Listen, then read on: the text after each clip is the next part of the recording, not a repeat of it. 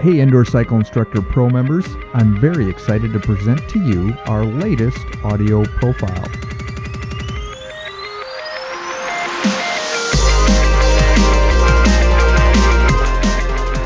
Hi, and welcome to another Indoor Cycle Instructor Pro audio profile. I'm John McGowan, and joining me this time, somebody new, and I think you're going to enjoy him, the program director for the Indoor Cycling Group of North America in support of Livestrong Fitness, Jim Karanas. Welcome, Jim. Hey, John. Good to speak with you again. Now we're going to explore something that you're calling big gear training. It's a training modality that I've worked with for a while. It's called many things. I like to call it training in the big gear. It's called muscle tension, and there's a number of the ways that people refer to it. There's a there's a fair amount of debate about it as to whether or not uh, it has the kind of effectiveness that I think that it has, but it's always proven to be a very effective way of training for me, and always um, really seems to offer a, uh, a very exciting class for the members. I thought it'd be a good one to start with and get uh, and to get my feet wet with this audio profile format you've got. Exactly. Well, I appreciate all your efforts at it. Sure. Let's get started now with big gear training. First, let's start with what you have as far as the profile description. A lot of people refer to big gear training or muscle tension as uh, strength training on the bicycle. You know, there's there's a number of different camps on whether or not, um, or I should say, how much strength training people that ride bicycles should actually do, whether they should lift weights or not. I happen to believe that it's the, that weight training in the off season is good for a cyclist, but I'm also a very strong believer in what some people call strength training or weightlifting on the bicycle, and that basically is to um, use very hard gears. What I typically do for some time for some portions of the season is that I will uh, change the cog on my bicycle so that I'm limited to harder gears and I can't spin my legs as much and I will do workouts where I actually go into the foothills, not so much the mountains, but foothills where the average gradient is, you know, three to five percent. Um, but I'll do all the climbing in my big chain ring. So I'll never use my climbing gear. I'll just use my big chain ring. And so this, of course, creates uh, a lot of tension, a lot of uh, muscular endurance. But you do it at slow cadences because you can't really pedal that fast because you're turning so much resistance. So this is contrary to the uh, the spinning that is promoted and most people seem to be taking a, uh, a strong proclivity uh, towards these days. And and to keep it straight, you don't do this all the time. You don't do this kind of training throughout the year. That when you do climb, you do want to eventually climb in the most efficient gears, and you do want to be able to spin uh, at higher cadences. But you know, probably the greatest cyclist of all time did say that, and that was I'm referring to Eddie Merckx uh, did say that whoever spins the biggest gear wins. So at some point, it really behooves the cyclist, I believe, to uh, limit their ability to spin and get more comfortable training in the hard gears. Uh, and that's what big gear training is all about. So what I do in the warm up is that what I do in every warm up is that I think it's important to uh, to center the rider to begin with. That is to get everybody into the experience of the class. So uh, usually, what I'll do before I st- before I go directly into describing what the workout's going to be is, is, is there's a process that I go through where I will do what I can to bring the the rider's attention into what we're doing, basically get them to step out of their mind. So when a, a person comes into class, their mind is typically very busy and very occupied with things, with what they have to do, what they were just doing, what they've got to do next part of my job or part of my position as an instructor is to create the experience. And the first thing I've got to do is I got to get them to step out of that. So I always do that by pointing out to them in, a variety of different ways. And I'll, I'll do a, a, brief cue for you here, just kind of show you what it means, do how I do it. But the rollout is to me the most important part of a ride. I think it's the most glorious, the most fun, and, and the most enchanting part of every bicycle ride I've ever been on because it's the time when you when you if you're aware you make that transition. Your mind is very cluttered your mind is very busy you get on the bike you begin to roll you see the road coming at you the road opens up and all of a sudden you're at peace. And there's never a time when i ride out of my bike when i roll out of my bike that i don't i don't recognize and i don't feel it.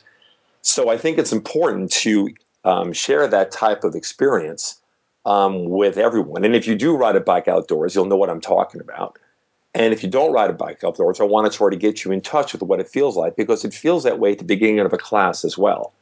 To start to roll the legs over it very easily. And I'll say something like, I want you to roll your legs put little or no resistance on the bicycle. Now, I want you to pay attention. I don't want you to miss this part of the ride. The most precious time of every ride is the rollout. This is the time when you first spin the wheels and you feel the gentle nudge of momentum. Momentum is that invisible force that carries you down the road. We take it for granted and often let our preoccupation of our minds distract us from it, but it's actually quite magical. When you start to roll down the road and you begin to pick up speed and you're doing very, very little effort, what happens is you start to feel as if you're flying. There's a relaxation that comes over the face, comes over the body, comes over the mind. And then you start to recognize and realize how beautiful it is to ride the bicycle. Now, you can feel that right here in class right now. It's the same sensation. And it has to do with the fact that you're turning your legs in a circle. There is the continuity of the circle that enables you to feel the sense of peace while you're riding. And so all the troubles of the world begin to dissipate and you come into the ride. Now, once you start to do that, and usually we hear what I'll have, John, is there's a piece of music, and I think the piece of music that I selected, it's on my playlist, is perfect for this because it starts out very ambient. And so the riders are rolling at a kind of a personal leg speed, but then a beat starts to come into it in the middle of it. And what's great about that is it really simulates exactly what a rollout feels like. Because to begin with, it's kind of loose and you're coasting and you're, you know, you're sort of like getting loose and comfortable on the bike. But then you start to breathe with your pedaling. The pedaling begins to pick up a consistency, and all of a sudden you have a rhythm. And there's a rhythm that's pounding the legs out, and all of a sudden you start to feel more part of the bicycle, or at least working with the bicycle. You're not sitting on it anymore. You start to work with it. So you're no longer just a passenger, but now you're the engine. And that whole process happens we're literally within a few minutes. And so when I'm talking to people, even before I get them into the, the nature or, the, what we're going to be doing, I go through a process much like that to get them to feel as if now they're part of the bicycle. They're moving their legs with this beautiful rhythm, and it's consistent. The breathing now comes into play, and now you're playing with the, the breath. And then I start to work in what the training is going to be. And so I'll say something simple like today we're going to train in the foothills. We're not going to climb in the mountains today, but we're going to climb on easier grades. However, what I'm going to do is we're going to climb in a very specific way. Okay? So I want to climb in a way that's going to make you strong, but it's also going to make you tough. And that's what we're going to do is we're going to, we're going to restrict the gears that we climb in today. I'm going to have you climb in just your big chain ring. So if you ride a bicycle outdoors, you recognize that you have a cog of, of gears on the back and you have two or three gears on the front. And that big gear is the one that provides the most resistance. And that big gear is typically what you use on a flat road. Okay. But what, today, we're going to do is we're going to use that big gear in the hills, in the foothills. And that's going to do is that's going to take the sensation of resistance up tremendously. It's going to restrict our cadence, but it's going to make us very strong. I'm going to restrict you to the saddle. I'm going to restrict you to that gear. This is going to limit our cadence, but it's also going to control our heart rate. So the bulk of today's training is going to be aerobic in nature. We're not going to feel a lot of anaerobic intensity. Our heart rate's not going to get to the point where we're really suffering uh, cardiovascularly but we're going to really be challenging the strength in our legs. And then we go into actually the second song of the workout, which is a continuation of the warm up. Basically, what it ends up being is it's I, I, what I've done at this point is I've broken the profile into a, you know a, um, a warm up, which is what we just did, a body of training, which are these six songs in the middle, and then a cool down at the very end. And so what I do is I'll start to talk to them a little bit more about the specifics of the training so they know how it's broken up in this first song of the body, which I, where I call it spinning one. So what I do to them also here is I'll start to get them to uh, work more with the music. Okay, so I'll say things like start to use the rhythm of music as a metronome. Okay, so what I want you to do is I want you to turn your legs over at 100 RPMs and match the 100 beats per minute that we have in the song. If you can hear the music, fantastic. If you can't hear the music, what I want you to do is I simply want you to, ma- I really want you to match my cadence. We're going to raise the heart rate gently by adding resistance. I don't want you to stabilize the heart rate at a comfortable level. So let the structure of the music help you turn a consistent cadence because this is going to become very important when we begin to work in the hills. And this is where I will break down the profile so they know, they know it's coming. I'll say something like there are six songs in the body of today's ride, and each of these songs is about six minutes long. The odd songs are for spinning, and the even songs are for climbing. We're going to be riding, we are writing our first song right now. We need to bring the heart rate up to a good aerobic training level, and then we're going to maintain that heart rate as we move into the hills. The difficulty is going to become is when we start simulating what it's like to climb in the big gear. So we're going to drop our cadence. We're going to actually have our cadence, but I'm going to, ask you to maintain the same level of intensity that we've achieved during this warm up. So we're going to drop the RPMs down to about 50 to 55. We're going to use the halftime rhythm in the music, and then we're going to set it to that tempo. Okay, so you must bring on enough resistance at that point when we drop the cadence tremendously, we drop the cadence in half, to keep the heart rate where it is. Also, I need you to commit to the saddle while we're climbing, so there's no standing. You can stand during the spinning intervals to stretch and do what you need, but during the climbing intervals, if you can, I want to remain seated the entire time. Okay, the resistance is going to make you want to stand up, but the training requires that you stay seated. After each hill, we're going to spin. We'll drop our heart rate, but we're not going to drop it all the way. So we'll limit our recovery. We'll drop our heart rate about 20 beats. And there are three hills in today's climbing. Okay, so the training is going to challenge your muscular strength, but it's also going to improve your pedaling technique. When we take the resistance up and you drop that RPM down to 50 in the hills, there's going to be a real tendency to mash the pedals. But I'm going to constantly refer to your technique. I'm going to constantly give you cues on how I want you to smooth out your pedaling stroke. And the thing is, is you're going to find that you can do that very effectively at 50 RPMs because the cadence is so slow. You're going to be able to affect various aspects and points of your pedaling more effectively because you're not going super fast and you're not really relying on, on you're not really experiencing a lot of momentum from the pedaling. One more thing, so I always tell them at this point is that big gear training big gear, you know, climbing with your big gear will put a different stress on your body. And if you haven't done much climbing, I want you to be careful of any stress you might feel in your lower back or in your knees. And if anything like that does happen, all that's necessary is that you simply release the resistance and you're no longer feeling the stress. You know, you can stand up and you can sit up whenever you really need to. I'm not going to sit there and say that, you know, don't stand up. And, you know, you can do it whenever you need to, but you're going to gain more from the workout in many ways if you have the discipline to commit yourself to the saddle. So, what I usually do at that point, after I've gone through that first spinning song, which is about six minutes, is I'll have everybody stand up quickly and stretch before we begin our first climb. Okay, so again, now this climb is six minutes long. You know, the rate of perceived exertion on the second on the second song, that first spinning song, you want to get it up to about four or five out of ten. The, the rest, the rate of perceived exertion on the climbing should be quite a bit harder. And again, it's going to be a little bit unusual because it's not a cardiovascular sort of intensity. It's going to be, they're going to be comfortable in terms of their heart rate and their breathing, but they're going to be overwhelmed with the, ability, with the inability of their legs to turn the gear over. And this is where we're going to work on their technique and we're going to hopefully get them to recruit more of their muscle mass to turn that resistance over. So we're into the first climb. The music doesn't really seem as if it changes tempo all that much because all the six songs are 100 beats per minute. I'm just using the 100 beat per minute for the spinning song and the 50 beat per minute, the uh, the halftime for the slow song, and I'm matching the cadence to each of those beats. So I say to everybody, take the resistance up and bring the cadence down. I want you to half time the beat of the music so you'll be at 50 to 55 RPMs, and it's going to feel very slow. I want you to look at your leg speed and compare it to mine. If you're spinning faster than me, I want you to bring up more resistance and match my cadence. If you can hear the music, great, because the music's going to function as a metronome for you. But if you're not familiar with music structure, you don't quite hear the beat, then all you got to do is look at my leg speed. And I'll bring it to your attention every now and then if you start to slow, because that will happen unconsciously. As you get tired, your leg speed's going to start to drop. But for the purpose of the training, I'm going to ask that you work with me and keep your leg speed at mine the entire time. Now bring the resistance up as high as you can without the legs slowing down and without standing up. So this is going to feel very hard. And once you bring the people bring the resistance up, your body starts to move a little bit, and you say, It's okay to let your body move, but I want you to pay close attention to how you're pedaling. Keep the muscles pliable. That means keep the muscles soft and relaxed. Don't sit there and force and push hard in downstroke. I want you to relax the upper body and minimize the amount of side to side movement that you feel like using now that you've got so much resistance on the bike.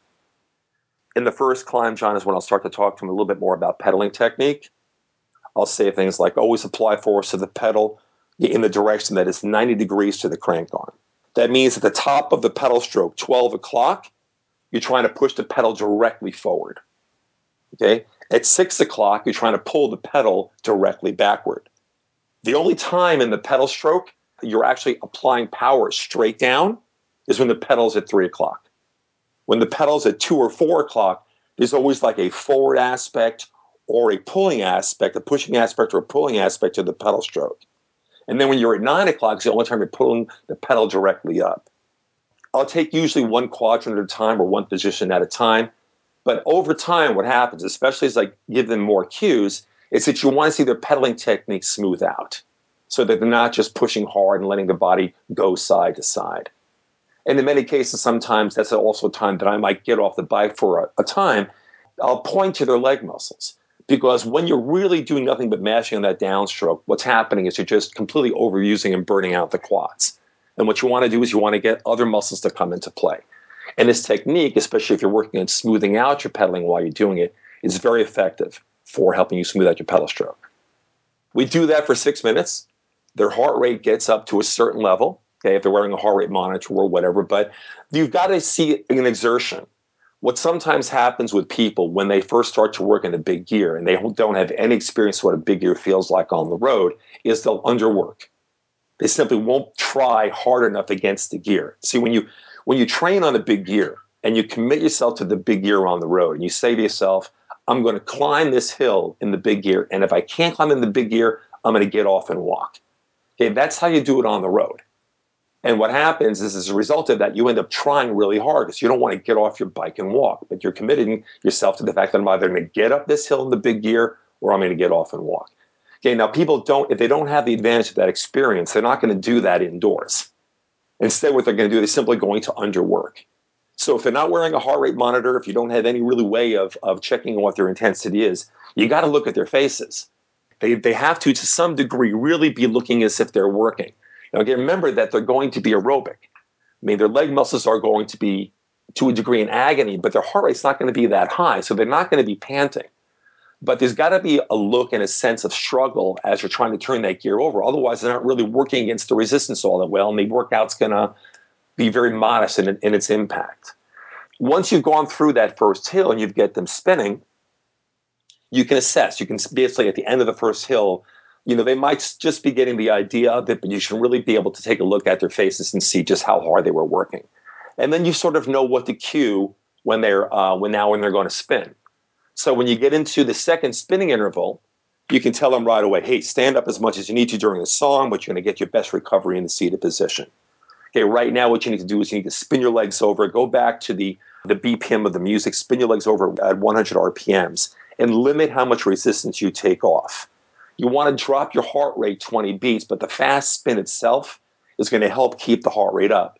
So you can drop the resistance quite a bit and get the legs feeling pretty good, but you don't want to cool down too much because it takes too much work to get the heart rate up there at that slow cadence. So if you limit the recovery, then basically they're going to be able to bring the heart rate back up again and be fairly comfortable. I'm doing do it fairly easily without having to do too much work like they might have done in the first interval. Okay, so then you want to tell them so that might not have challenged your cardiovascular system, but you should really have felt as if it challenged your leg strength. If you feel yourself at any time not being able to turn that big gear over, okay, what you can do during a climb is reduce the resistance a little bit so you can maintain the RPM. However, if you get to the end of that climb and you really don't feel as if you've challenged your leg strength or your ability to turn that gear over, you were, you were completely positive the entire time that you could simply turn that over without a problem, the, the chances are you could have used more resistance. That's not truly what a big gear feels like. So once you've kind of gone through that, you just make sure that they also understand that this recovery interval is going to feel fairly long. It's as long as the work interval. And six minutes of spinning, especially when all they're doing is spinning there and getting ready for the next climb, it's a perfect time to tell them quite a bit more about, you know, effort and discipline and commitment and how much better they're going to feel on the second climb because now they're well warmed up. But if you, you put them through enough cues at that point, they're going to hopefully be more committed on that second climb if they were not that committed on the first climb. So then you get to the second climb, and basically it's a repeat of the first climb. And typically you can elevate the level of effort in the second interval, okay, because you're much warmer from at, from doing that first climb. So now I'm going to talk a bit more about relaxation in the upper body. Okay, so that's also important part of the tech, important part of the exercise, and will help their technique. So I'll say while you're concentrating on smooth pedal strokes, I want you to relax the upper body. I want you basically to work on keeping the upper body quiet. the way that you do this, or one of the ways that you can do this, is I really want you to relax the pressure that your hands are applying to the handlebars. First of all, don't grip the handlebars. I want you to put your thumbs on top. I want you to have a neutral wrist. So you're not flexing at the wrist. Your hands are just resting very comfortably on the tops of the handlebars. And I want you to keep them very lightly in touch. And notice that when you do that, how all of a sudden the legs become the primary focus because you're able to relax the upper body. Now, what I want you to do is I actually want you to shift your hips back a little bit if you've got flexibility. And I want you to make sure that you're riding in a forward flex position. Okay, what happens a lot of times when people are new to the bicycle and new to indoor cycling is they'll have the seat too far forward and they'll sit in a very upright position. That makes them more comfortable, doesn't put as much strain on the back. Okay, but in doing so, they limit the muscle mass that they can use to apply power to the pedals. Okay, if you're sitting upright, okay, you don't have really a lot of flexion at the hips. You're not really flexed too far forward at the hips.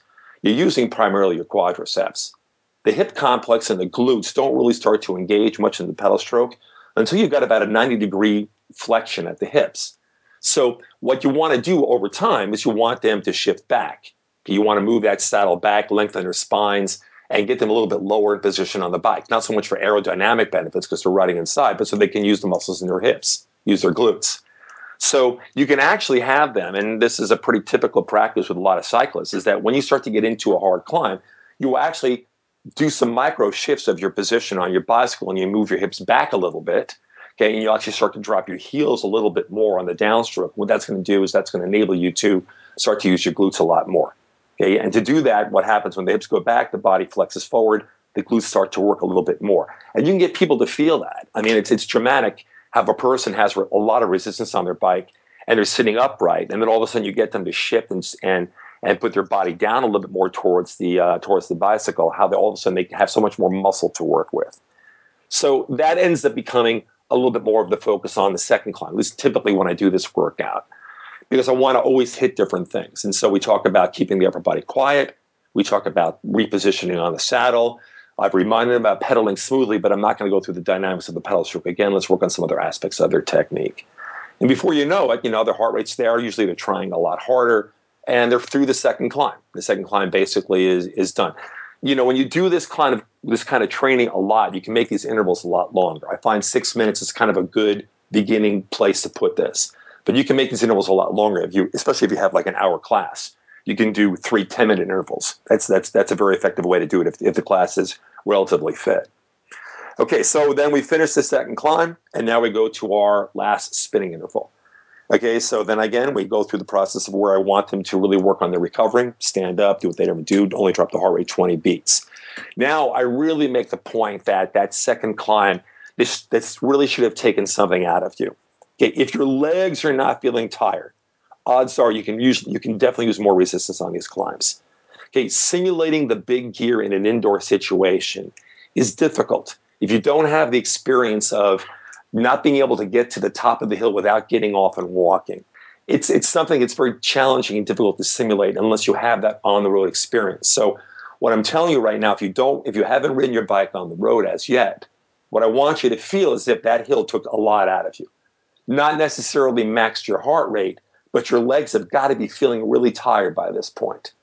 If they're, if they're not, there's a lot more you can do with regard to this training. Another thing I tell them at this point too is that if this is your first time doing big gear related training, you have to understand that also mastering this technique takes a bit of time. As you get more comfortable with working with the big gear, you're able to do it more effectively. To begin with, it's such a shift in how you're used to climbing because most people are trying to tell you to spin more when you climb. And I'm telling you, what I want you to do is I want you to throw into the big gear and, and take on as much resistance as you possibly can. It's a shift in mentality if you're not feeling really what you're under, if you understand what's going on yet, you know, just trust me. Take your time. Make you know, mastering this workout takes a little bit longer sometimes. And all I want you to do is I really want you to give it, I really give it a go on the last climb. And I really want you to take that heart rate up and bring on as much resistance as you can, provided that you're able to maintain the 50 RPMs and you're not going to encounter any physical discomfort in your back or in your knees. Once we do that, we now go into the third climb. And I talk to them a little bit more about basic toughness because now you're into you know hopefully something that's making them feel you know they're they're they're starting to feel pretty spent. They'd love to stand up, they'd love to spin more, but you're not going to let them do that on this climb. you know, I give them the the basics to begin with. This is the last climb. I want you to take the resistance up, bring the cadence down, have time to beat the music, match my legs. The same kind of intro I give to each of the other climbing segments. I want you to focus on all the working muscles. Okay, I want you to reposition your hips. I want you to move your body closer to the bicycle. I want you to feel as if you're moving your body in slow motion. Okay, if you think about moving your pedals around in slow motion, you're going to affect a smoother pedaling technique. It's not going to become so choppy. Okay, this is where you learn to become tough.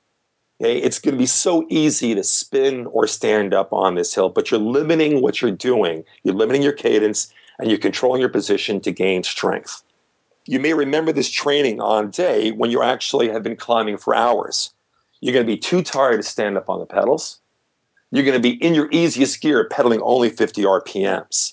And then you're going to start to recognize the fact that you can stay committed to that degree of effort for a long period of time because of, of the training that you're doing here today. The commitment that you're showing to your position, to the cadence of the training is going to make you tough. Okay, what's the difference between a great cyclist and a good cyclist, in my opinion, isn't really ability. It's the resilience. It's how much can you take? How much can the bicycle throw at you and you stay non-reactive? right? All of a sudden, if you break your derailleur in the mountains and you're stuck with just your big gear, does that end the ride for you? Or you become upset? Or do you recognize, hey, you know, I can climb in my big gear because I've trained in my big gear? That's sort of what I'm talking about, and that's where toughness comes from. So toughness comes from the, from the bicycle, from putting yourself in situations that are not normal, not conducive to maximum performance. And, and don't get me wrong, again, if you're if you know if you're going to race, or you're going to do something that's a very challenging course and it's event type, it's not a training ride, it's an actual an event, then you give yourself every every advantage you can give yourself. You change the gearing on your bike to make it easier, to give yourself the best advantage in those hills. But in training, to train toughness, you've got to take something away from what you normally do. You can't just go at training hard. You have to either train with too little clothing, too much clothing, not enough water, not enough food. This is not a training that you do all the time, but by depriving yourself of all the benefits that come to you on the bicycle, the way a lot of people will think about riding, it's going to increase your ability to handle any situation that occurs on the bike. And if you ride the bike enough, what you're going to realize is nothing really ever works out the way that you plan it. One, I think one of the greatest adages of riding a bicycle is you don't know what's going to, you don't know what's on the road ahead. You don't know if it's, if it's mechanical. You don't know if it's weather. You don't know if it's some situation with a motor vehicle. You have no idea what's going to happen on the road. So, by training this degree of resilience and doing this kind of an effort in the class, helps to make the student not only strong, not only fit, but tough as well. Then we recover. And so, what I talk about in recovery typically is that cycling is defined by great climbs. Part of becoming confident on the bike is being able to go up mountains on your bicycle that you never thought you could. Sometimes people are always in a hurry to get to the summit, and sometimes uh, limiting your ability to get up the mountain fast shows you greater appreciation for how deep you have to go to climb certain climbs. And again, the big gear is going to make you strong and resilient at the same time.